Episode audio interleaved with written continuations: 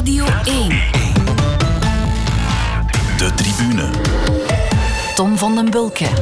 Goedenavond en welkom bij de tribune. Het wielervoorjaar zit erop, maar wij weten van geen ophouden en stomen door naar nieuwe sportieve avonturen. Maar niet zonder terug te blikken op wat geweest is. En daarvoor hebben we andermaal twee gasten in de studio. Dag Stijn Baart en dag Tom Boudeweel. Dag Tommy. Dag. Stijn, jij bent professor arbeidseconomie aan de Universiteit van eh, Gent. En voor de luisteraars die denken dat ze nu in de verkeerde uitzending beland zijn, jij bent wel degelijk ook een sportfanaat, hè? of moet ik zeggen voetbalfanaat?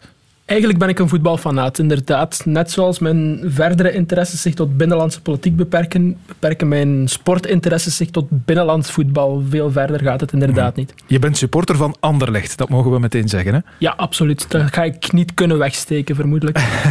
Hoe is dat gekomen? Niet dat dat een uh, vreemd verschijnsel is natuurlijk, maar uh, er zal ooit toch wel een moment zijn waarop het begonnen is. Ja, ik, uh, ik kom van Wasmunster en daar is niet meteen een grote voetbalploeg in de buurt. Toch niet toen ik klein was. Uh, Lokeren is in de buurt, maar die speelde toen in tweede klasse. Hardy was Münster, is ook maar. Ah, Sparta was Münster. Ah, Oeh, gevoelig. maar dus jongens op de speelplaats waren voor Club Brugge of voor Anderlecht. En ik heb de keuze gemaakt toen ik op de kermis een, een sjaal mocht kiezen. Dus het was Club Brugge of het was Anderlecht. En die van Anderlecht was mooier. Er zal wel veel meer gespeeld hebben dan dat, maar zo leek het op dat moment als een toevallige keuze. Kijk eens aan, en zo kan het uh, gaan natuurlijk. Hè. En nu heb je, heb ik gelezen, nog altijd een badhanddoek van Per Zetterberg in je badkamer. Ja, maar die wordt wel gewassen. ja, die gaat al een tijdje mee natuurlijk. Hè? Ja, inderdaad. Ik denk dat ik hem ongeveer in 1998 uh, gekregen heb en sindsdien gekoesterd. Mm -hmm. Het is lang niet je eerste optreden in de media. Afgelopen weekend bijvoorbeeld stond je nog in de Franstalige krant La Libre. Daar werd je aangekondigd als Stijn Baart, le Belge qui figure parmi les jeunes économistes les plus influents de la planète. Nou, nou. In het Frans klinkt dat zeer goed, maar eigenlijk was het een beetje juist. Want er is een, een rangschikking die inderdaad economisten rangschikt volgens leeftijd. En in mijn gewichtsklasse stond ik op de, op de negende plaats recent ter wereld. Dus, maar Hallo. in het Frans klinkt dat beter, hè, van de planeet. Mooi. Ja. Straf. Tom, hoe is het met uh, jouw rol als influencer? Uh, geen rol, denk ik. Uh, nee, nee ja, absoluut niet. Nee, jij staat niet in een ranglijst. je publiceert ook, Stijn, in EOS bijvoorbeeld, het wetenschappelijk magazine over voetbal. Een studie tenminste, of af en toe studies die je doet rond voetbal. De laatste die daarin verschenen is, gaat over wanneer zijn wissels in het voetbal het meest efficiënt? Wat is daaruit gekomen? Daar is uitgekomen dat trainers vermoedelijk iets te laat wisselen. Dat een wissel een, een, een goed effect heeft. Uh, dat wil zeggen, op het moment dat je een speler inbrengt, dat je kans om een goal te scoren, dat die stijgt. Niet meteen, maar vanaf na drie minuten na de wissel begint je kans uh, te, te, te stijgen. Uh, voor de eerste en wat de tweede wissel betreft. Wat de derde betreft, dan zakt uw kans om een tegendoelpunt uh, te scoren mm -hmm. of tegen te krijgen. Uh, dus op die manier, het is, het is gunstig, die, die wissels die trainers doorvoeren. En misschien moeten ze er een beetje eerder mee beginnen. Ja, zouden onze voetbaltrainers EOS lezen, vraag ik me dan af?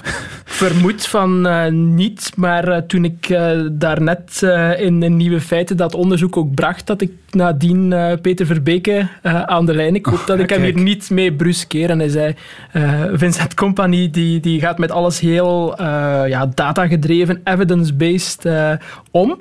Behalve die wissels, dat is niet zoiets uh, evident om op een, op een ernstige, onderbouwde manier te doen. Dus stuur het toch maar eens door uh, wat je daar uh, hebt gepubliceerd in, in mensentaal. Ah ja, dus jij vertelt daar vanmiddag over op de radio en, en een paar minuten later heb je de sportief directeur van Anderlecht ja. aan de lijn. Ja, ja, ja, wat vertel ik hier toch allemaal? Ja, ja straf. Maar ja, ondertussen zijn er wel al vijf wissels, dus de kans dat het dan beïnvloedt als je de helft van het team ver andert, ja. is wel wat groter, denk ja, ik dan. Ja. Niettemin, Tom, we zitten hier blijkbaar met een belangrijke persoon in onze studio. maar we vinden jou ook belangrijk genoeg om als eerste van wal te mogen steken met je moment van de week. En mm -hmm. dat komt uit het basketbal. Ja.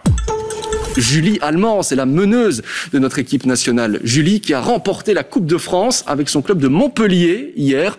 Un match, euh, vous allez le voir, qui a été indécis, qui a été tendu, qui s'est joué dans les derniers instants. Et Montpellier en maillot blanc, Duke a fini par émerger. Succès 75-74 de Montpellier face à Charleville-Mézières grâce à une excellente Julie Allemand.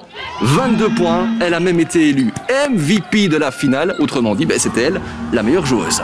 Julie Almond, een van de hm. Belgian Cats, schitterde met haar team Montpellier in de Franse bekerfinale, was het? Hè? Ja, het was een weekend vol bekerfinales. niet alleen in het voetbal, in Engeland bijvoorbeeld was er ook wel eentje, maar ook in het basketbal. En het grappige is, in Frankrijk stonden heel wat Belgen tegenover elkaar. Ook bij de mannen stonden er twee tegenover elkaar. Ismaël Bako bijvoorbeeld tegen Hans van Wijn. Mhm. Maar bij de vrouwen was er toch, ja, voor wie een beetje Frans kent, heeft het wel al begrepen. Zij was de MVP van de bekerfinale. Die eindigde op 75-74. Winst dus voor Montpellier, waar ze speelt. Ze heeft er meer dan een half uur gespeeld en ze heeft één shot gemist. Dus van al haar pogingen in die wedstrijd, ze was ook topscorer met 22 punten. Maar ja, ik uh, hoor altijd over Anne Wouters en over uh, Emma Meeseman, maar ik wou door dit moment de kans grijpen om ook haar eigenlijk eens wat uh, meer aandacht te geven, omdat ze het fantastisch heeft gedaan vorige zomer in de Women NBA, waar ze verkozen is als beste nieuwkomer. Dus dat is toch ook niet slecht, ja. denk ik. ze is weggestuurd bij Lyon, is naar Montpellier gegaan en nu Lyon is uh, de club van uh, Tony Parker, ex-NBA-ster. en die heeft haar teruggehaald, omdat hij haar gewoon de beste point guard vindt. Beste spelverdeelster is dat dan, hè? Inderdaad, point guard, inderdaad. inderdaad, Uh, en ze heeft een contract van vier jaar uh, gekregen. En ik heb het ook gekozen omdat we naar een in principe drukke sportzomer gaan. En ik denk dat er een grote rol zal eh, weggelegd zijn voor de Belgian Cats, waar ze toch ook al geschitterd heeft. Dus met het EK dat er aankomt in juni. En dan natuurlijk de Olympische Spelen. Dus vandaar al die puzzelstukjes een beetje bij elkaar gelegd, heb ik voor Julie Allemand gekozen, 24. Ja, en Julie Allemand heeft al uh, iets gezegd over dat EK dat er inderdaad volgende maand aankomt. We gaan eens luisteren. Je pense qu'en fait, le championnat d'Europe va être vraiment une belle préparation pour euh, les JO. Mais dans notre tête, ça ne peut pas être qu'une préparation. Pour moi, je pense qu'il faut arrêter de, de dire qu'on est la petite Belgique maintenant. Je pense que c'est terminé. Sixième nation mondiale. Voilà. Je pense que maintenant, il est temps de dire qu'on va pour une médaille. We gaan voor een medaille op het uh, Europees kampioenschap. Heb jij al een inschatting gemaakt van de kansen van de Belgian Cats daar? Uh, nee, die heb ik nog niet gedaan. Ik laat dat over aan mijn collega's, uh, basketbalkenners, ja. um, Karl Berteel en Christophe van de Goor, die er veel meer in beslagen zijn. Maar ja, ik ga het zeker volgen, omdat het, het, het, is een vrouwensport die, ja, net als het, het, het hockey bijvoorbeeld, et cetera, het vrouwenvoetbal, ja, die heel wat meer aandacht krijgen en die ook aan het evolueren zijn. Er zijn wat, heel wat wat jonge basketbalspeelsters die aan het komen zijn en die de iets wat oudere generatie, met alle respect natuurlijk, aan het vervangen zijn. Dus uh, ik kijk echt wel uit naar wat de Cats gaan presteren op dat EK en op de Olympische Spelen onder het mom van hey, Wouters, Meesman, mm -hmm. de mhm. Mestagjes. Uh, dus ja, ik ja, kijk er wel naar nee, uit. Het is goed dat je eens inderdaad een andere naam laten vallen hebt, want het gaat zoals je zegt heel vaak over Emma Meeseman en ja. co, maar Julie Almond. Dus ja. haar moeten we ook zeker in de gaten houden. Dankjewel Tom. Voor het moment van Stijn gaan we van basketbal naar voetbal, naar een heel belangrijk moment van afgelopen week voor Anderlecht. De Raad van Bestuur van voetbalclub Anderlecht heeft vanavond een kapitaalsverhoging goedgekeurd. Er wordt 25 miljoen euro vers kapitaal in de club gestopt en hoofdaandeelhouder Mark Koeken zet een groot deel van de schulden die de club aan hem heeft in om in kapitaal. Ik denk uh, het belangrijkste is dat Mark Koeken gelooft, uh, één, in Anderlecht. Ik denk dat het een club is van zijn hart. Ik denk dat hij absoluut wil dat het uh, slaagt, het project. En ik denk dat dat de belangrijkste reden is. En ik denk een derde reden, niet onbelangrijk is, hij heeft ook geloof in het, in het, uh, in het management die vandaag aan het stuur zit. Dat was uh, Jos Donville, de CEO van Anderlecht Stijn. Spreekt voor zich dat uh, die kapitaalsverhoging van groot belang is voor Anderlecht. We kennen allemaal de financiële situatie bij Paarswit. Maar leg misschien nog eens, als je wil, in mensentaal, gewone mensentaal, dan niet in economentaal, uit wat daar nu precies gebeurd is met die kapitaalsverhoging. Wat houdt dat in? Ja, het, het kapitaal van een bedrijf, en dus ook een voetbalbedrijf, dat zijn eigenlijk de centen die de eigenaars er, erin steken. En hoe meer centen dat je erin steekt, hoe meer aandelen dat je daarvoor krijgt. Nu, een bedrijf kan op een bepaald moment kiezen om een kapitaalverhoging te doen als er meer geld nodig is. En dat betekent dat degenen die er extra geld in steken, dat die ook meer aandelen zouden krijgen. En dat was nu precies het probleem mhm. bij Anderlecht. Hè. Hoofdaandeelhouder Mark Koeken wou er meer geld in steken en de minderheidsaandeelhouders zagen dat op zich wel zitten, maar wouden hun macht niet zien terugvallen, de aandelen die, die zij hebben. Wat er nu uiteindelijk uit de bus is gekomen, is dat de hoofdaandeelhouder Mark Koeken inderdaad middelen in Anderlecht steekt, maar dat de aandelen gelijk zullen blijven, of ongeveer gelijk, omdat ook de minderheidsaandeelhouders op zoek gaan naar vers geld om in de club te steken. En zo is men er uitgekomen. En ik denk dat dat een, een zeer, zeer, zeer belangrijk uh, moment is voor, voor Anderlecht. Ik heb het vorige week bij Annemie Peters in de toestand D-Day genoemd, hoewel dat mhm. de wedstrijd tegen Club Brugge, de gewonnen wedstrijd tegen Club Brugge, net achter de rug is. Maar dit is echt structureel die club gezonder maken. Terwijl ja, een overwinning tegen Club Brugge of tegen Sint-Truiden en Europees voetbal dat daarbij komt, dat is in feite een verdrinkende club die zijn, zijn, zijn mond is boven water stak en niet meer dan dat. Maar ik heb wel al begrepen dat we nu niet moeten denken dat het plots allemaal uh, ja, roze geur en maneschijn is bij Anderlecht wat de financiën betreft. Hè. Er moet nog altijd uh, beknibbeld worden. Nee, we gaan uh, Leandro Trossard bij wijze van spreken niet uh, kunnen kopen. Het zijn in feite de schulden die gemaakt zijn in het verleden, die worden aangezuiverd. Maar nu kun je toch, ja, niet helemaal, maar opnieuw uh, beginnen. En wat je daar vooral in ziet, is toch maar Koeken die daar echt zijn verantwoordelijkheid in neemt. Hè. De, de, miljoenen die hij al in Anderlecht heeft gestoken, ja, dat is toch heel wat. Nu nog eens zoveel geld. En hij toont ermee, we hebben ook zo net gehoord van Jos Donville, dat, ja, dat hij gelooft in, in het management. En ik zie dit inderdaad als een, als een blijk daarvan ook. Mhm. Ik las in het nieuwsblad vorige week dat Mark Koeken al 127 mhm. miljoen euro kwijt is aan Anderlecht. Ja, moeten we hem uh, voortaan de wilde weldoener noemen? Of, of ja, hoe kijk je daarnaar?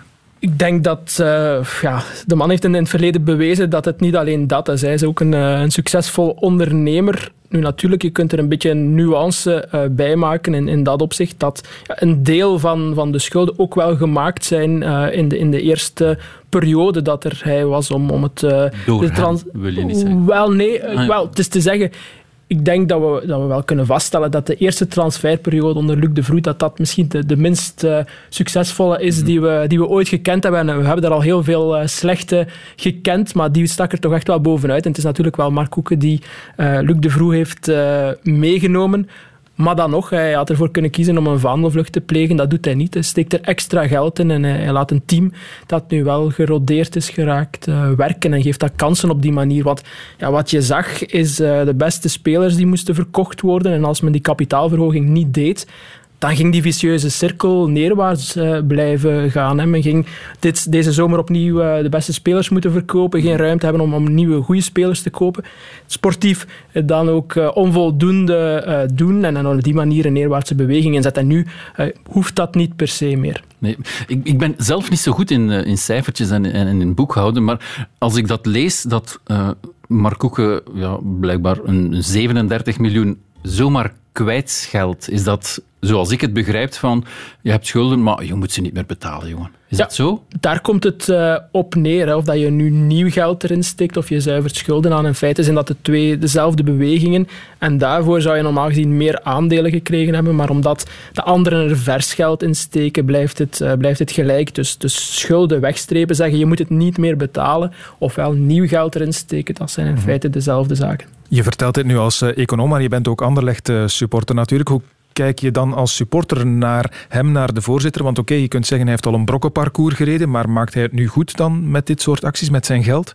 Wel, de, de, echte goedmaking zal er zijn op het moment dat we terug doen wat we moeten doen, namelijk kampioen spelen. Maar ik, ik vind wel dat hij op dit moment een interessant team heeft uh, samengesteld met Wouter uh, van den Houten, dat toch een echte sportondernemer is die een, die een visie heeft. En Peter Verbeke met zijn ja, met zijn datasystemen. Uh, daar staat toch wel een geloofwaardig verhaal en ook een complementair verhaal. Natuurlijk, ik zeg het maar als een uh, observator, maar ik heb hier wel geloof in dat team dat daar nu staat. Ik ben benieuwd hoe mhm. dat jullie uh, daar naartoe kijken. Ja, ik, ik ook. maar het zal nog een tijdje duren natuurlijk. Maar je hebt zo een waardevol instrument, neerpeden dan. Mhm. ja, als je ziet wat daar allemaal uitkomt. en Anderlecht dat vind ik dan persoonlijk, moet daar niets voor doen. Mhm. Ik bedoel, ja, de, de, spelers in Brussel hebben de multiculturaliteit heeft natuurlijk het grote voordeel mhm. ten opzichte van, ik zeg maar, Brugge waar dat uh, niet is. Uh, Gent uh, wat meer, dat komt geleidelijk aan. Maar ja, dat blijft toch een goudmijn. Ja, ze komen gewoon naar Anderlecht, Klopt. omdat het ook centraal ligt uh, natuurlijk. En ja, omdat Anderlecht nog altijd tot de verbeelding spreekt. En je hebt daar nu de factor Vincent Company ook.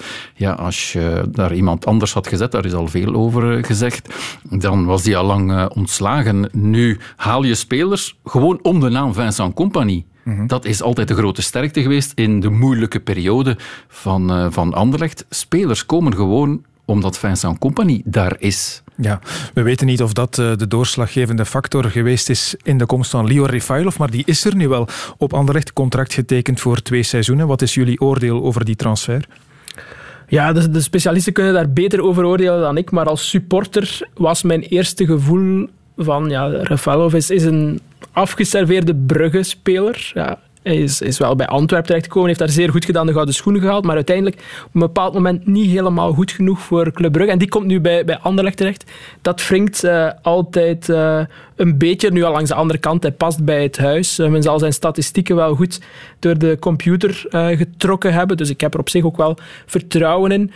Nu, ja, de vraag is ook wel kloon zal hij krijgen. Hè? Dus, uh, zal geen uh, nieuw Trebelliaans contract mag ik aannemen. Ik ga ervan uit van iets. De kranten schrijven toch dat het zou meevallen? Het zou uh, meevallen, ja. Vergelijkbaar met ons loon? Ehm, zitten we op dezelfde... op dezelfde plan. Oh, dat weet ik niet. Dat weet ik niet. maar Tom, hij, hij, is vandaag 35 geworden, ja. Lior Refailov. Hij is de regerende gouden schoen natuurlijk. Maar oké, okay, de, de mogelijke punten van kritiek liggen voor het rapen. Hè. Te duur misschien te oud ook. Hoe kijk jij daarnaar? Ik eh, denk dat het een uh, goede keuze is. Alleszins al voor het uh, eerste jaar. Hij heeft natuurlijk wel twee jaar gekregen, dus we kunnen niet zo ver vooruit kijken. Het is zoals Stijn zegt, hij past wel bij het huis. Het voetbal dat Vincent Compagnie wil spelen, dat is aanvallend.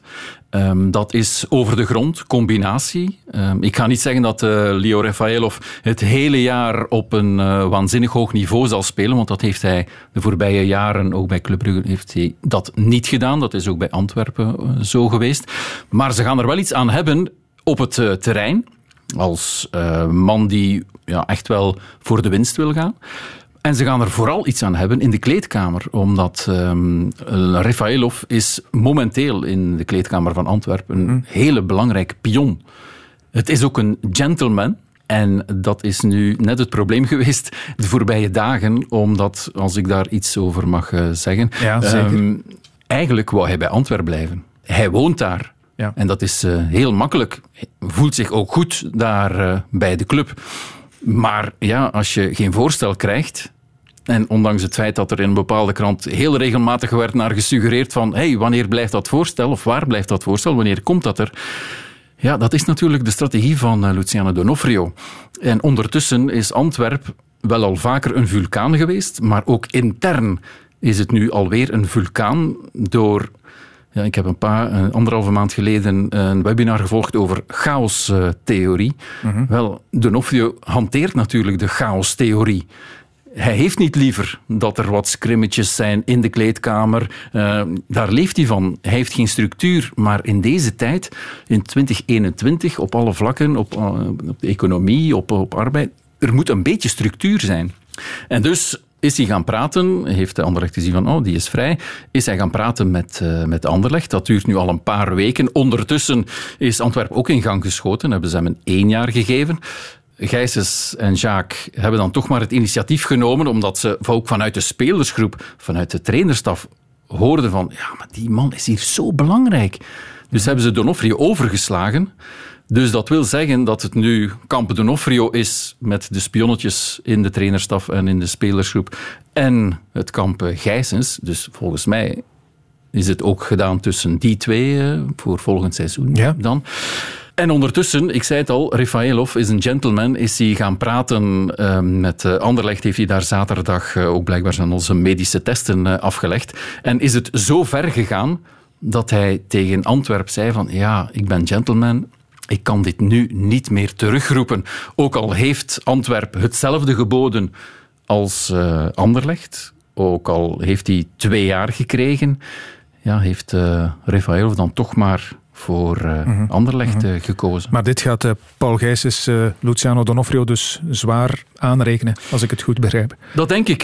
Dit is al weken aan de gang natuurlijk. En ik vrees dat ja, zijn rechterhand is ondertussen al ontslagen. Er zal nog wel wat volgen. Want ja, er, er, zijn zoveel dingen gebeurd, om maar te zeggen. In de winterperiode zijn een aantal spelers gewoon op reis gegaan met de goedkeuring van uh, Donofrio. Met uh, de rechterhand die de reizen nog heeft geregeld. Terwijl er toch gezegd was: alsjeblieft, niemand mocht reizen. En ja, dat in de spelersgroep is dat uh, absoluut niet goed gekomen. En nu dit er nog bovenop dus. Hè. Ja. ja Leo Refairov uh, naar Anderlecht. En zoals je zei, Stijn, hij heeft nog voor Club Brugge gespeeld in 2015. Dat zul je misschien nog wel weten. Deed hij mhm. dit tegen Anderlecht. Timmy Simons, de man die daar nu de vrije trap neemt. En bal nog eens even. Refailov nu. De goal voor Refailov. De goal voor Refailov. Met de linker jaagt hij die bal voorbij. Proto. Fantastische volley. En het is toch nog Club. Twee minuten in de toegevoegde tijd. Wat een sensationeel slot hier van deze bekerfinale. Refailov neemt die bal die daar uit het bak viel op de linker. En jaagt hem daar laag in de hoek. En nu is het toch echt wel afgelopen, durf ik denken. Met de bal van Refailov. Prachtig gedaan. Prachtig gedaan. 1, 2 voor Club. Formidabele goal.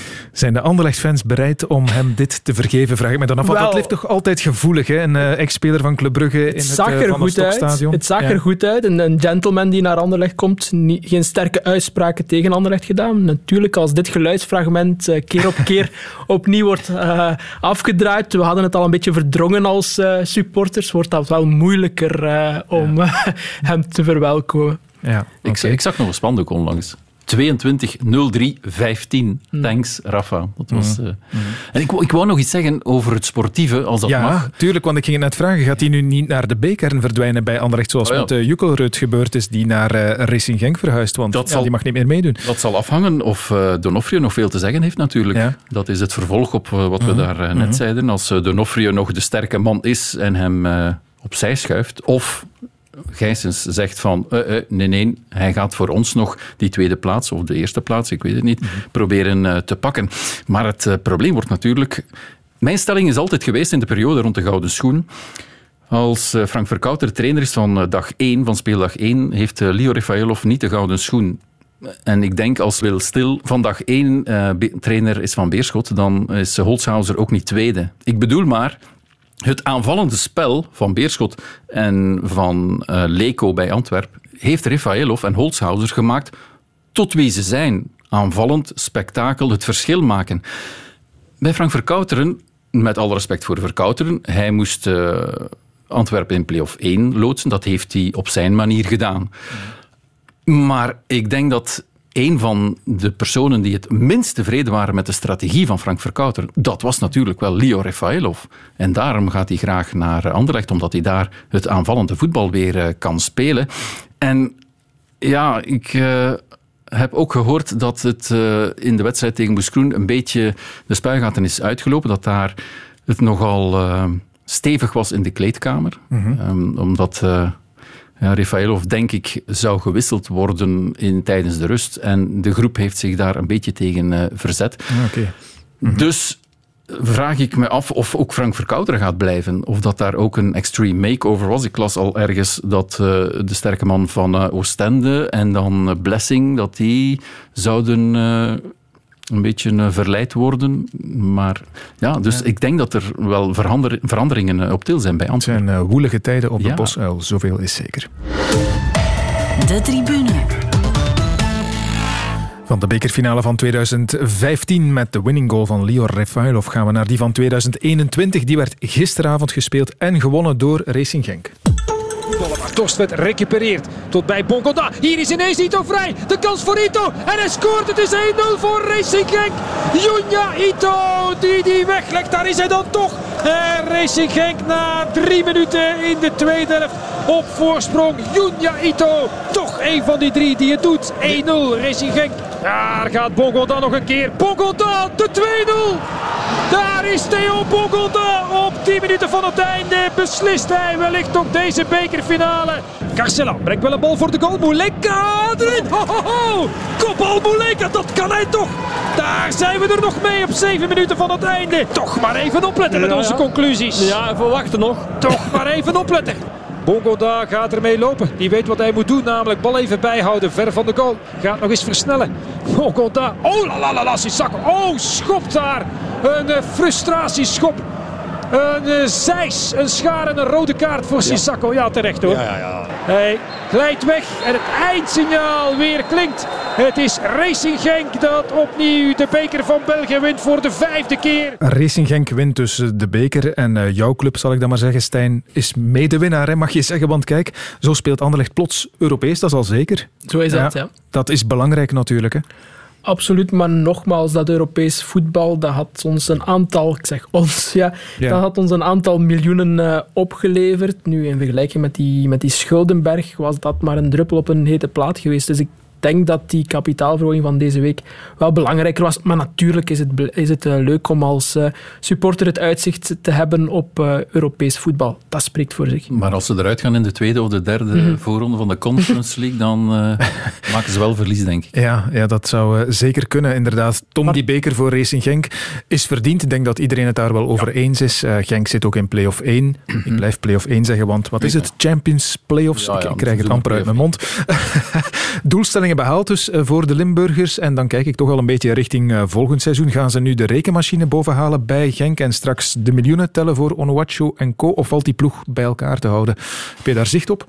Ehm, ik denk dat het moeilijk zal zijn om eh, de hele ploeg bij elkaar te houden. Ik denk niet dat het een exodus zal zijn dat er veel zullen vertrekken. Want je moet ook eerlijk zijn, het zijn eh, momentenvoetballers. En dan kijk ik naar de Gouden Driehoek die het gisteren ook heeft beslist met Ito. Ik denk niet dat die zal weggaan.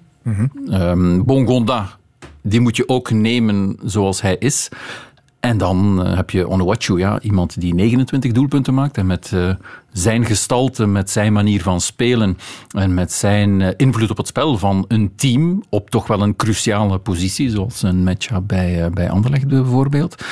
Ja, die gaan ze, vrees ik, eh, niet kunnen houden. Maar daar gaan ze dan natuurlijk wel weer zal voor veel prijs- geld zijn, hè? een prijs voor krijgen. Maar zoals ik eh, zei, het is en blijft een cruciale positie in het eh, spel van, van, een- van een coach. Eh, Een Mbokani, een Metja. Ja, iedereen zoekt naar een hele sterke diepe spits. Ja. Je zou hopen dat ze ze kunnen houden. In het verleden heeft eh, Genk vaak nadat ze de beker eh, gewonnen hadden, kort nadien eh, landskampioen gespeeld. En Ja. het, is een, het is een groep die wel eh, ondertussen de, de drive heeft gevonden. Hè. Dat waren allemaal Ja. grote talenten toen dat ze binnenkwamen in de, in de competitie die, die, die bij Genk het nu goed doen. Maar ze hebben allemaal wel wat tijd eh, nodig Dat is gehad. logisch. logisch. En nu, eh, nu komen ze op toerental, dus ik zou hopen dat men die ploeg wat kan bij elkaar houden en dan zou het er opnieuw goed kunnen uitzien. Ja, maar als ze de beker winnen en ze pakken, ik zeg maar, het eh, tweede ticket voor de Champions League, ja, dan zal daar ook wel wat voor moeten betaald worden, eh, natuurlijk. Misschien contractverlenging, contractverbeteringen. Maar op zich heeft de Condé het al prima gedaan. Eh, de, Ja. de- het- ik, ik, heb- ik had het daarnet over de jeugdopleiding van Anderlecht. Je weet, mijn hart ligt bij de jeugd. Ja, als ik eh, af en toe eens binnenstap op eh, het jeugdcomplex eh, van eh, Jos Vazen in Racing Genk, ja, dan gaat mijn hart ook wat sneller slaan hoor. Als je ziet wie daar allemaal is opgeleid. En de Condé en zijn transfers, ja. Er zijn natuurlijk mislukkingen bij, maar dat is logisch. Maar als je ziet wat al is doorverkocht, ja, dan is het alleen maar chapeau. Contractverbeteringen of verlengingen, dat gaat wat kosten natuurlijk, maar we weten dat Racing Genk het op financieel vlak uitstekend doet. Maar Stijn, het is in de nabeschouwingen vandaag ook nog een keer gegaan over het- dat statuut van Racing Genk als enige club nog een VZ2 in de eerste klasse. En blijkbaar wil de fiscus een deel van de koek. Dat heeft te maken met het feit dat Genk geen belasting betaalt op winst, mag ik het Mhm. zo eenvoudig zeggen? Ongeveer, ja. Dus een, een VZ2. hè. Dus ze streven geen winst na, zoals in feite ook veel kleinere eh, voetbalploegjes dat, dat doen. Dat is eigenlijk een statuut dat daar ook voor dient. Natuurlijk, ondertussen zijn dat allemaal voetbalbedrijven geworden en zie je dat de meeste ploegen in de eerste klasse NV's zijn naamloze vennootschappen die wel winst mogen maken. En dan zegt de, de fiscus, wij halen daar twe- 25% van af. Dus de meeste grote clubs, Anderlecht, Club Brugge, die zien een winst eh, gereduceerd door die belasting. Daarentegen een VZ2, ja, daar geldt die vennootschapsbelasting niet. En dat is in feite een beetje oneerlijke concurrentie natuurlijk. Ja, en dat deel van de koek dat de fiscus wil, dat is wel een aanzienlijk bedrag. Hè? Ja, absoluut. Dat gaat om enkele tientallen miljoenen, aangezien dat uh, Racing Genk de afgelopen jaren veel winst heeft gemaakt. In sommige jaren tot 30 uh, eh, miljoen. Leg die allemaal naast elkaar, die winstjaren, en neem er dan een vierde van af. En je zit echt aan een bedrag dat je doet duizelen. Ja, dus uh, dat wordt uh, Onuachu verkopen en meteen doorstorten naar de fiscus misschien. ja, je weet maar nooit. Nu, ik denk het zal uh, de spelers gisteravond een zorg geweest zijn. Na die bekerwinst, Tom, ben je Bongonda nog tegengekomen in de perszaal met zijn sigaar? nee, omdat ik niet binnen mocht. Maar ja, toen ik de beelden zag en de foto zag... Um, je kan mij ouderwets uh, vinden, uh, maar als je als uh, Pro-League en als voetbalbond al een paar jaar pleit om rookvrije stadions en iemand komt de persconferentiezaal binnen, kijkt naar het publiek dat er zit, de journalisten dan, en dan ostentatief aan een dikke sigaar gaat lurken. Ik zag ook het Torstvest, Torstvet beter in de, een foto in de kleedkamer met een dikke sigaar ja, um, dit vind ik echt niet kunnen. En dan hebben we het waarschijnlijk weer over de voorbeeldfunctie. Maar ja, overal wordt de sigaret en de sigaar gebannen. En zij gaan dan ostentatief ja met een sigaar rondlopen. Maar het is toch zoals zo vaak, Tom, dat het voetbal er op een of andere manier telkens altijd in slaagt om zichzelf in de voeten te schieten. Of dat, dat met een sigaar zo. is of met andere dingen, maar het gebeurt toch dat elke keer zo, opnieuw. Dat, dat, is zo, dat is zo. Ik, vond, ik vond het uh, echt niet kunnen. Uh, Oké, dat iemand in zijn uh, bloot bovenlijf daar komt zitten met een fles champagne en zich dan verslikt in het opslurpen van het schuim, dat is misschien nog grappig. Maar dat iemand daar ostentatief met een sigaar, een dikke sigaar, op de persconferentie gaat zitten. Nee, dat, ja, Bongonda, we kennen hem natuurlijk. Uh, ik heb ook al eens naast zijn uh, auto gestaan, helemaal in camouflagekleuren. Het is een uh, gekke boy.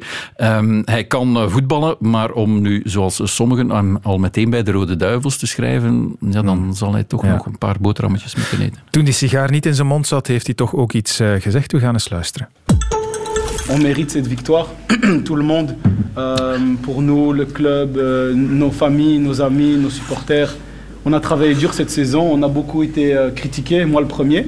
Et aujourd'hui, je pense que c'est une, une, réponse de, de toute l'équipe. Christian, do you agree what, uh, with uh, what Theo says? Yeah, I, understood, I understood everything and uh, he's totally right. So, very, very good time. Sorry. En daar verslikt Christian Torstvet zich eh, inderdaad in die champagne. Maar dus Bongonda. We hebben veel kritiek gekregen, zei hij. En ik in de eerste plaats. Hm, dan denk ik, nou, dat viel toch nog wel mee met die kritiek op Racing Genk. En ja, behalve Johan Boskamp, die zei dat uh, Bongonda af en toe speelt als een krentenbol. Van wie zegt hij dat niet? Ja, inderdaad. Ja, maar, maar, maar dat is toch ook zo? Um, Theo mm Bongonda heeft fantastische wedstrijden, een fantastische periode gespeeld bij Zulte Waregem. Maar een heel seizoen op een aanvaardbaar niveau en dan het verschil maken, wat hij toch kan, ja, dat moet toch lukken? En om dan meteen te gaan zeggen, we werden bekritiseerd. Ja, ze hebben ondertussen ook wel al een paar trainers gehad. Ze hebben een periode gehad van 5 op 27. Uh, Bongona heeft toch ook heel veel wedstrijden gehad waar hij niet te zien was. Of hij nu van links kwam of centraal speelde. Ja, dan mag dat toch gezegd worden, denk ik. Ik herinner mij, en dan is dat van uh, jouw club, uh, Sambi Lokonga ook. Ja. Dat is nog niet zo lang geleden, denk ik. Vingertjes op de lippen, ja, ook. Ik dacht van, ja, ja jongens. Omdat, nee. wie was het, Glenn de Boek iets gezegd had, ook in de krant of in het mm -hmm. voetbalmagazine, ik herinner het mij niet meer. Maar de, hebben die voetballers dan allemaal zo'n lange teentjes, vraag ik me af. Ze mogen blij zijn, denk ik, dan dat ze niet in uh, pakweg Nederland of in Engeland spelen. Dat is nog wat anders hoor. Langs de andere kant mogen we ook niet vergeten dat dat om relatief jonge mensen gaat. Die zien er natuurlijk zeer matuur uit. Hè. Die staan op een, op, een, op een toppunt van hun carrière, bij wijze van spreken. Dus, dus dat lijken uh, volwassen mensen, maar in feite staan ze nog op de, op de drempel van de, van de jeugd. Of zijn ze, zijn ze net de, de, de, de jeugd af. En, en ja, op die manier, zij, zij, de camera's staan er ook op. Maar ik denk dat uh, heel veel mensen van die leeftijd natuurlijk dergelijk gedrag stellen. Ze hebben een voorbeeldfunctie. Ik ben het daar volledig mee eens. Maar misschien moeten we soms ook toch wel wat mild durven zijn voor ja. uh, die mannen. Ja. Over volwassenheid gesproken, wat vonden we van uh, Stone daar?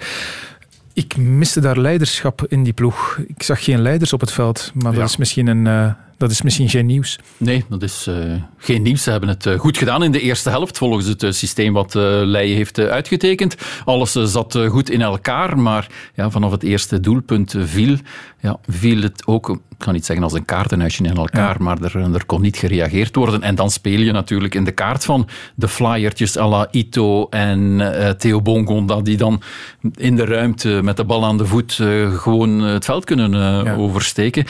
Maar ja, dat, uh, je weet ook waar Standaard geëindigd is. Hè? Ja, maar waar staan ze voor? Dat vraag ik me al een hele hmm. tijd af. Uh, ik, ik zie daar geen, geen lijnen. Dat is mossel nog vis. Nee, Montagnier heeft het niet kunnen waarmaken omdat het uh, ja, ook niet duidelijk genoeg was. En een Bayelé, die was vorig jaar naar eigen zeggen al klaar om het eh, hoofdtrainerschap. Maar ja, hij, hij, het systeem werkte, maar ik, ik denk ook dat de kwaliteit niet uh, goed genoeg is. Als je ook ziet wie er is ingekomen, Lestien, Carcela, dat zijn ook van die mannetjes met... De flyertjes, zoals je ze noemt. Hè? De maar die, zaten op, die zaten op de bank. Maar die zijn, vrees ik, ook al einde carrière. En die kan je nog wel eens, daar kan je nog wel eens van genieten op één wedstrijd of op uh, vier wedstrijden op een seizoen. Maar ja. ik vrees dat dat ook voorbij ja. is. En ja... Passé. Heb jij nog gevoetbald, Stijn? Ik heb een beetje gevoetbald. In feite is het, is het zo dat het, hetgeen dat ik op dit moment het meeste mis in mijn leven, en de enige reden dat ik zou willen teruggaan naar het middelbaar onderwijs, dat is om meer te voetballen. Uh, dus ik, ik heb het ooit wel gedaan, ik ben nooit echt goed geweest, uh, maar het is wel een gemis in mijn leven dat ik er nu niet meer toe kom. -hmm. Ik vraag het me af, omdat ik gisteren ook uh, met grote ogen zat te kijken toen Carcela inviel en hij zijn ja, scheenbeschermers, zal ik het dan maar noemen, in zijn kousen stak. Maar jongens, toch, wat, wat is dat? Scheenbeschermers, dat zijn van die kleine schulpjes zo groot als een kinderhand. Vinden clubs dat normaal? Vraag ik mij of dat hun duurbetaalde spelers met van die kabouterscheenbeschermertjes op het veld komen en dan misschien ja, een, een, een schop krijgen waardoor ze maandenlang oud zijn. Ik was nooit goed genoeg om scheenbeschermers te verdienen, maar ik denk dat het een beetje zoals Tom, is, zegt, zoals Tom zegt is. Hè. Dus dat... Uh, dat een teken is dat hij op zijn retour is als hij die professionaliteit niet meer kan aan de dag leggen om dat een beetje ja, zorgvuldig na te leven, dan denk ik dat hij, dat hij echt, echt een has is. Dat is, uh, ja, ik zie dat heel vaak terug in het voedsel omdat daar is het ook verplicht op het hoogste niveau. Niet alleen op het hoogste niveau, ook op lagere niveaus. Mm -hmm. Het is gewoon de regel. En dat zijn dan ook, ja, zoals uh, jij het misschien kan noemen, een, bier, een bierkaartje dat je erin steekt. Ja, ja. Uh, maar inderdaad, want ik heb, ik heb er zelf nog mee gespeeld. Scheenlappen dus groot op het hele scheenbeen en dan van ah, ja. die enkelbeschermers eraan, zo in mm -hmm. één stuk. Mm -hmm. En ik had zelf een speler die ook scheenlappen had op zijn kuiten. Dus vooraan en achteraan in één stuk. Echt waar? Ja, zeg. Okay. Uh, heb ik wel nooit gezien. Dus, maar het is inderdaad zo, ja. Dat is uh, van deze tijd. En dan met van die tape doen ze dat er helemaal rond. Mm. Dus, uh, ja. Maar het heel... oogt toch niet echt evidence-based bij wijze van nee, spreken. Niet, hè? Ik denk niet, niet als je dat aan een specialist zou voorleggen, dat die zou zeggen van doe dat vooral in professioneel voetbal. Zeker niet, zeker niet. En ik denk dan vooral, als je dan een tik krijgt tegen je enkel, ja, het zal wel dat het pijn doet. Hè? Mm -hmm. Hij is ook totaal onbeschermd. Maar goed, voilà. ik laat het los. De tribune. We gaan het over voetbal en geld hebben. Daar is het uh, de voorbije week heel veel over gegaan met de rise and fall van de Super League in Europa. En hier bij ons kwam bijna tussen de mazen van een net door het debat over de RSZ-voordelen voor voetballers ook weer op tafel. Het is soms een boetade van ja, dat uh, de bijdrage die een, uh, die een kuisvrouw of een onthaalmoeder moet betalen, dat die hoger is dan de bijdrage van, een, van toch, een voetballer. En het klopt ook gedeeltelijk uiteraard. En daar moeten we effectief iets aan doen. Die excessen, die eigenlijk een soort, ja, dat door het systeem, de manier hoe het is opgebouwd, hoe bijvoorbeeld ook de jeugdspelers en de lonen van de jeugdspelers worden gezien als een investering in de jeugd. Ja, op dat ogenblik moeten we daar iets aan doen. En die excessen die moeten er sowieso uit. Het was de minister van Financiën Vincent van Petegem afgelopen vrijdag een dag nadat we konden lezen dat er vorig seizoen een fiscaal cadeau van 200 miljoen euro van de Belgische staat naar de 18 clubs van de Jupiler Pro League gegaan is. Stijn, dit is jouw winkel natuurlijk. En ik koppel even terug naar een opiniestuk van jouw hand van 12 november 2019. Mm-hmm. En toen schreef je: Het mooie is dat er eindelijk iets beweegt. De miljoenen euro's die naar het voetbal gaan door de huidige RSZ-korting zijn voor het eerst echt in gevaar. Ja, we zijn uh, anderhalf jaar verder. Zoveel is er intussen dan toch niet bewogen, denk ik. Ik ben het er helemaal mee eens en ik schreef dat stuk naar aanleiding van een jaar voetbalschandaal dat toen uh, gepasseerd was. En toen zijn de ministers over elkaar gerold met te zeggen van wij gaan hier echt iets aan uh, veranderen. Twee en een half jaar later is er niks gebeurd. Heel veel mensen hebben stelling ingenomen. Heel veel politici hebben gezegd we zullen hier iets aan doen. Maar het gebeurt niet. Sterker nog, hetgeen dat mij eh, vorige week heel erg is opgevallen, is dat zowel vanuit het voetbal als vanuit de politiek er heel weinig werd gereageerd. U hoorde hier minister Van Petegem, die reageerde op de radio. Er was ook discussie in het parlement. Maar in debatprogramma's uh, zag je uh, hen niet. Uh, men, men, peilde bij mij om naar de zevende dag te komen en daar in discussie te gaan met een, een politicus die, die met het dossier betrokken is, mm-hmm. dan wel met iemand van de Pro League. Maar, maar beide hebben het niet willen doen. ik vermoed dat de argumenten een, een beetje op zijn. Maar uh, ja, dan maar niks zeggen, dat vind ik toch een, een zwaktebod. Als, je, als de argumenten op zijn en, en je ziet het uiteindelijk in dat het geen rechtvaardige situatie is, dan is elke dag dat er niet uh, hervormd wordt er één te veel. Want het is inderdaad absurd. Hè? Gewone mensen betalen ja, op, een, op een loon 38 procent ongeveer gaat daarvan naar de RSZ. Bij voetballers, de topvoetballers, is dat minder dan 1 procent. Dat wil zeggen dat uh, de sterkste schouders uh, de, de minst zware lasten dragen. En dat is voor een arbeidseconoom echt niet uh, aanvaardbaar. Daar haalt de arbeidseconoom het van de voetbalsupporter. Ja. Wat zeg jij dan over dat systeem? Volledig afschaffen, geen half en half verhaal creëren, maar weg ermee? Ik denk dat er argumenten zijn om het, om het gewoon af te schaffen. Dat is, dat is een, dat is een uh, mogelijke oplossing. Persoonlijk zou ik het systeem omkeren. Dat wil zeggen, nu is het zo dat uh, voetballers en andere profsporters, die betalen wel RSZ, maar ze doen dat op een fictief loon van een 3000 euro. Dus alles wat er boven komt, dat is niet belast voor de RSZ. Dus de rijksten, ja, die zien procentueel het, het, minste van een, uh, van een loon belast worden. Ik zou het omkeren, waarbij dat je misschien kunt zeggen, de eerste paar honderd euro die je per maand verdient, die stellen we vrij van RSZ. Maar alles dat er boven komt, dat belasten we aan de, de volle pot. Dat heeft als voordeel dat de rijksten uh, het het meest gaan betalen, wat we normaal vinden op de arbeidsmarkt. Maar ook dat uh, er een verschuiving komt van de rijkere sporten naar de armere sport. Want in die armere sporten zijn er lagere uh, lonen. En daar zou je inderdaad kunnen zeggen, ja, een carrière duurt niet mm -hmm. zo heel lang als profsporter, dus misschien wil je daar wel wat mild zijn. Dat lijkt mij uh, veel logischer. En ik moet ook zeggen dat, dat sommige uh, volksvertegenwoordigers ook wel hebben aangegeven dat zij dat uh, genegen zijn zo'n omkering van het systeem. Maar het momentum is een beetje gepasseerd. Ja. Wij kijken, Tom, naar het voetbal natuurlijk, als mm -hmm. het over deze materie gaat. Maar wat met de, met de kleinere sporten, de armere sporten, zeg maar? Want, ik zeg maar wat, zonder steun is het uh, misschien gedaan met een aantal volleybalclubs straks. Ja, dat klopt. Um, ze zijn hevig aan het schudden en eigenlijk al een hele tijd. Want uh, zoals Stijn zegt, of zoals jij ook terecht opmerkt, ja, van november 2019 uh, wordt daar al over gesproken. En af en toe wordt er wel nog eens hier en daar over gesproken, maar ja, die mensen vragen zich ook af, hoe gaat het uh, nu gebeuren? Want we spreken dan inderdaad over het amateurvoetbal, daar zit het ook, over het volleybal, over het basketbal en het wielrennen. Die hebben zich in die tijd, eind 2019, verenigd, hebben ook een, een aantal voorstellen zelf ingediend. De politiek is ook gekomen met een aantal voorstellen. Maar je hoort er niets meer van. En zij willen echt wel duidelijkheid, terwijl nu het vooral over steunmaatregelen gaat, steunpakketten voor het basketbal, voor het volleybal door de coronacrisis, hebben zij enorm afgezien. En dan willen ze toch wel eens weten. Ze willen alleszins niet dat het nu beslist wordt dat het ja, volledig afgeschaft wordt. Want ja, dan zijn alle clubs dood, denk ik. Ja, wat doen we met het argument uh, corona en dat het nu niet het moment is om, om ja, die kleinere sporten, of kleinere sportclubs dat aan te doen, maar ook niet de voetbalclubs? Er is geen enkele specialist die ervoor pleit om van de ene dag op de andere dag het systeem af te schaffen. Het gaat altijd om een periode van pakweg tien jaar dat je het geleidelijk aan uh, afbouwt. Dus niemand hoeft te vrezen om in, deze periode plots uh, ja, het volledig voordeel kwijt te zijn. Langs de andere kant, het is niet omdat het geleidelijk uh, zou geïntroduceerd worden dat we het niet vandaag uh, kunnen, kunnen beslissen. Er is al zoveel over uh, gediscussieerd. Je vraagt je echt af wat er achter de schermen gaande is, waarom dat men ja, dit blijft uitstellen en zegt we gaan er nog wat op studeren, we gaan wat voorstellen vergelijken. Nee, deze, deze tijd zou voorbij moeten zijn. Ja, want de kleine sporten die wijzen natuurlijk naar de grote broer, naar het voetbal, omdat daar gigantische budgetten in omgaan.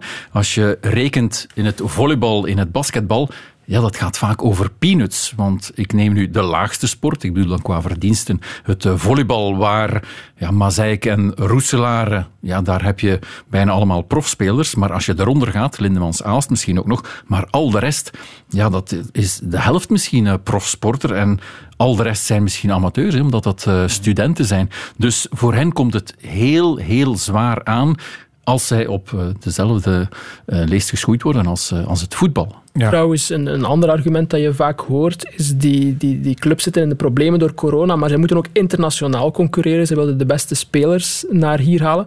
Maar dat vind ik een absurd argument als je ziet dat alle andere sectoren, die zitten ook met die coronacrisis en die moeten ook internationaal concurreren. Begrijp mij niet verkeerd, ik denk dat het goed is dat er middelen naar het voetbal gaan, want die renderen ook uh, in die sector, maar niet via een systeem waarbij dat, uh, de, de rijkste voetballers het minste afdragen. Dat is echt totaal absurd. Om maar een voorbeeld te geven, in het uh, volleybal heb je in Frankrijk bijvoorbeeld, of in Turkije of in Rusland, heb je een team, een profteam, krijgt daar 65 tot 70 procent subsidie van de overheid. Mhm. Een team, dat ik eh, gebeld heb deze namiddag, eh, in de hoogste reeks van het volleybal, de subsidie bedraagt 1,5 procent van het eh, budget. Mhm. Dus ja, het, concurrentie. En dan is het volleybal in België staat nog op een redelijk hoog niveau in vergelijking met, met Europa. Ja. Jij pleit al lang, Stijn, om het eh, systeem op de schop te gooien. Ik vraag me dan af, ehm, je maakt je daar vast niet populair mee in het, in het voetbalmilieu. Eh, ben je al eens uh, ja, gecontacteerd geweest door voetbalclubs die zeggen van stop daar nu eens mee? Ja, je, je komt natuurlijk mensen tegen. Hè, dus rechtstreeks een, een telefoon krijgen, dat niet. Maar je gaat dan bijvoorbeeld eens naar een boekvoorstelling en daar loopt een, uh, een voorzitter rond uh, die, terwijl er heel veel mensen in de buurt staan, is, is heel duidelijk uh, met een aantal decibels zijn, gedacht daarover zegt. U kunt het rijtje afgaan wie dat de decibel zal eens hanteren en misschien zit u bij de juiste. Nu, ik kan daar tegen. Hè. Iedereen mag tegen mij zijn gedacht zeggen. Maar het doet ook wel vermoeden dat ook ten aanzien van, van de politiek uh, en zover dat die decibels en die argumenten ook wel op tafel komen. En op zich is dat ook niet uh, erg. Ja. Iedereen verdedigt zijn uh, eigen belang. De clubs verdedigen hun belang. Ik zou het in hun plaats ook niet graag afstaan. Ja, maar we, we hebben daarnet vernomen dat Peter Verbeke van Anderlecht jou al gebeld heeft. Misschien heeft Wouter van den Houten dat ook wel al eens gedaan. Hij was het niet. Ik denk niet dat dat een man is die, die veel decibels nodig heeft om zijn punt te maken. Ja nee. Um, het profvoetbal in 1B, Tom, kan dat overleven zonder de steun? Uh, het profvoetbal in 1B kan sowieso niet overleven. Daarom zijn het bijna allemaal uh, buitenlandse investeerders die de clubs hebben opgekocht. Daar heeft de Pro League zelf voor gezorgd door het een non-competitie van te maken. Oké. Gaat het dit jaar nog gebeuren dat het aangepakt wordt, Stijn? Of slepen we het toch maar weer mee naar het volgende jaar? Ik mag het hopen. Er is echt geen enkele reden om te, te talmen. Al die parlementsleden die... Maar wie gaat het doen? Dat is de vraag. Ja. Wie gaat deze onpopulaire maatregel nemen? Net daarom zei ik daarnet dat ik denk dat het momentum een beetje gepasseerd is. Tot mhm. voordat er een regering, een federale regering was, had je allemaal parlementsleden die zich wouden profileren, die waren aan het zoeken naar een meerderheid. Ik vermoed vanuit het voetbal dat men het liever ja, over die regeringsvorming wou tillen. Want nu kan men natuurlijk rechtstreeks in contact treden met één kabinet. Dat gebeurt meer achter de schermen. Dus het, ja, het zit echt wel bij de ministers van volksgezondheid, uh, fiscaliteit, financiën. Ze schuiven het ook een beetje naar elkaar door, uh, versta ik. Maar dat zullen de twee mannen zijn die hun verantwoordelijkheid zullen moeten nemen. En ik denk dat ze het niet voor niks moeten doen. Ik schrijf al eens een opiniestuk, maar het is zelden zo dat er zoveel een, een eenvormige reactie is vanuit uh, de mensen, dat ze daarachter staan dat dat gedragen is. Weinig dingen maken zoveel emotie los dan dat. Dus ja. een minister die ermee voor de dag komt, die zal, uh, die zal daar punten scoren. De tribune. Want toch nog een woordje over wielrennen, want het eh, voorjaar zit er dus op en aan analyses geen gebrek, wel in tegendeel. Michel Wuits, Adrie van der Poel, Thijs Sonneveld en José de Kouwer, allemaal zijn ze de voorbije 24 uur aan het woord geweest. De ene al langer dan de andere. En wij leggen het voorjaar neer met een greep uit hun uitspraken. Maar we steken van wal met de finish van de laatste voorjaarsklassieker Luik-Bastenaken-Luik. We gaan sprinten met z'n vijven. En nu wordt de sprint op gang gebracht door op de laatste 250 meter Alejandro Valverde. In het wiel zit Michael Woods. Alaphilippe die moet van ver komen. Goudu in derde positie. Pogacar in vijfde positie. Woods komt erover. Hier komt Alaphilippe. Hier komt Alaphilippe voor de revanche. Of is het Pogacar? Is het Pogacar? Of is het Alaphilippe? Oh, het is Pogacar die wint. Tadej, Pogacar klopt. Julian Alaphilippe op de streep. Jawel, met eigen ogen gezien. Die kerel heeft de Tour al gewonnen. Hè? Dit, ja, dit zijn supertalenten. Hè? Wij spreken over de grote drie van het voorjaar.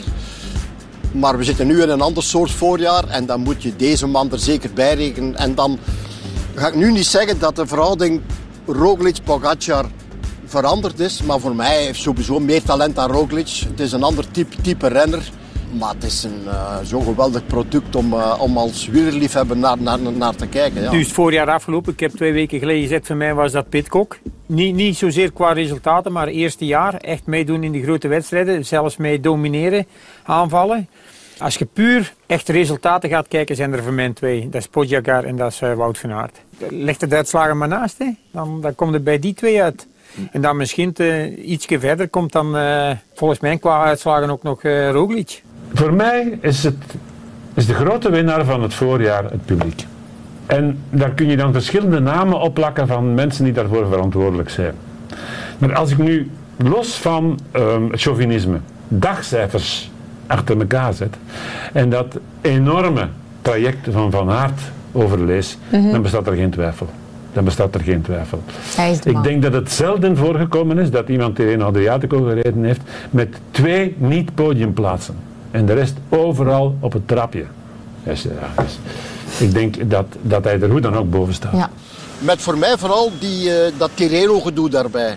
Dat is voor mij zo belangrijk, vind ik, dat nog meer doorslag geeft bij al zijn ereplaatsen die hij al behaald heeft. Volgens mij is Podjakar en, en uh, Roglic, die zijn, dat zijn de twee renners die het meeste gekoerst hebben. En dan praat je zeggen en schrijven over 20 koersjes. Nu volgt de rust. Wout van Aert, Mathieu, die hebben er maar 14 gedaan. Oké, anderzijds moet je dat natuurlijk ook uh, kunnen bekijken en zeggen van oké, ik denk wel de druk waar dit type renners mee rondrijdt, dat die gigantisch is.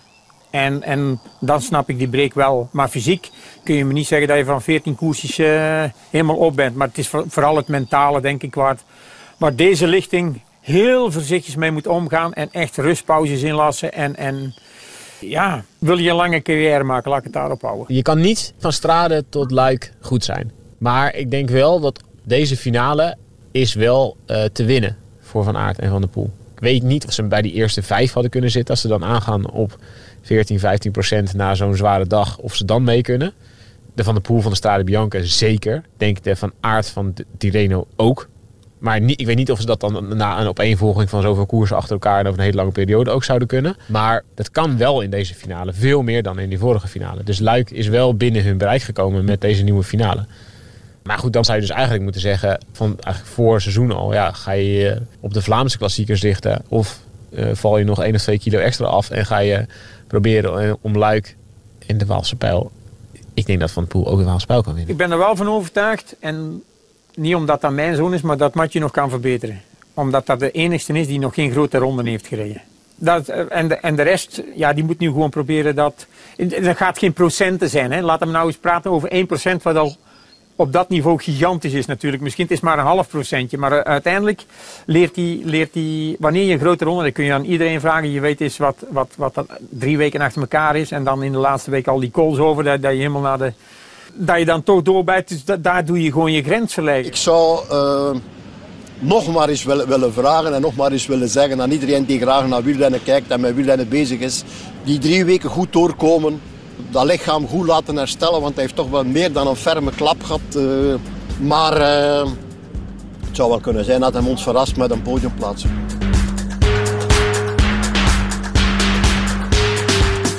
En Die laatste uitspraak ging over Remco Evenepoel, de man op wie de ogen gericht zullen zijn vanaf 8 mei in de Giro. Stijn, je hebt speciaal voor ons nog naar uh, Luik, Bastenaken, Luik zelfs gekeken gisteren. Maar kijk, we hebben nog uh, één minuut op de klok. Dus als je nog uh, verrassende inzichten hebt, is het moment om ze te delen. Nee, het, het, het inzicht is dat ik, dat ik altijd mensen die naar de koers kijken op zondag een beetje ja, ik benijd ze, omdat dat iets zeer rustgevend moet zijn. En ik moet zeggen, ik heb die rust wel gisteren met dank aan het huiswerk dat jullie mij gegeven hebben ook wel wat uh, gevonden. Ja, jij Tom, nog uh, inzichten over de koers? Uh, nee, ik kan Michel zeker volgen dat het een fantastisch voorjaar was en dat heel veel jonge renners er naar hebben uitgekeken. En ik denk dat die nu vooral staan te springen om zelf eindelijk eens te koersen. Maar wanneer zal dat zijn? Jammer genoeg. Oké.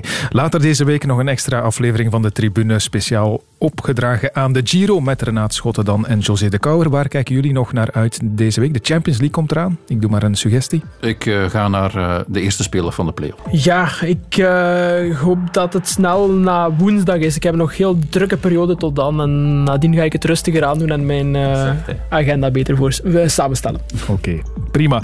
Goed, daar kijken we dan naar uit met z'n allen. Ik bedank Tom Boudewil en ik bedank Stijn Graag gedaan.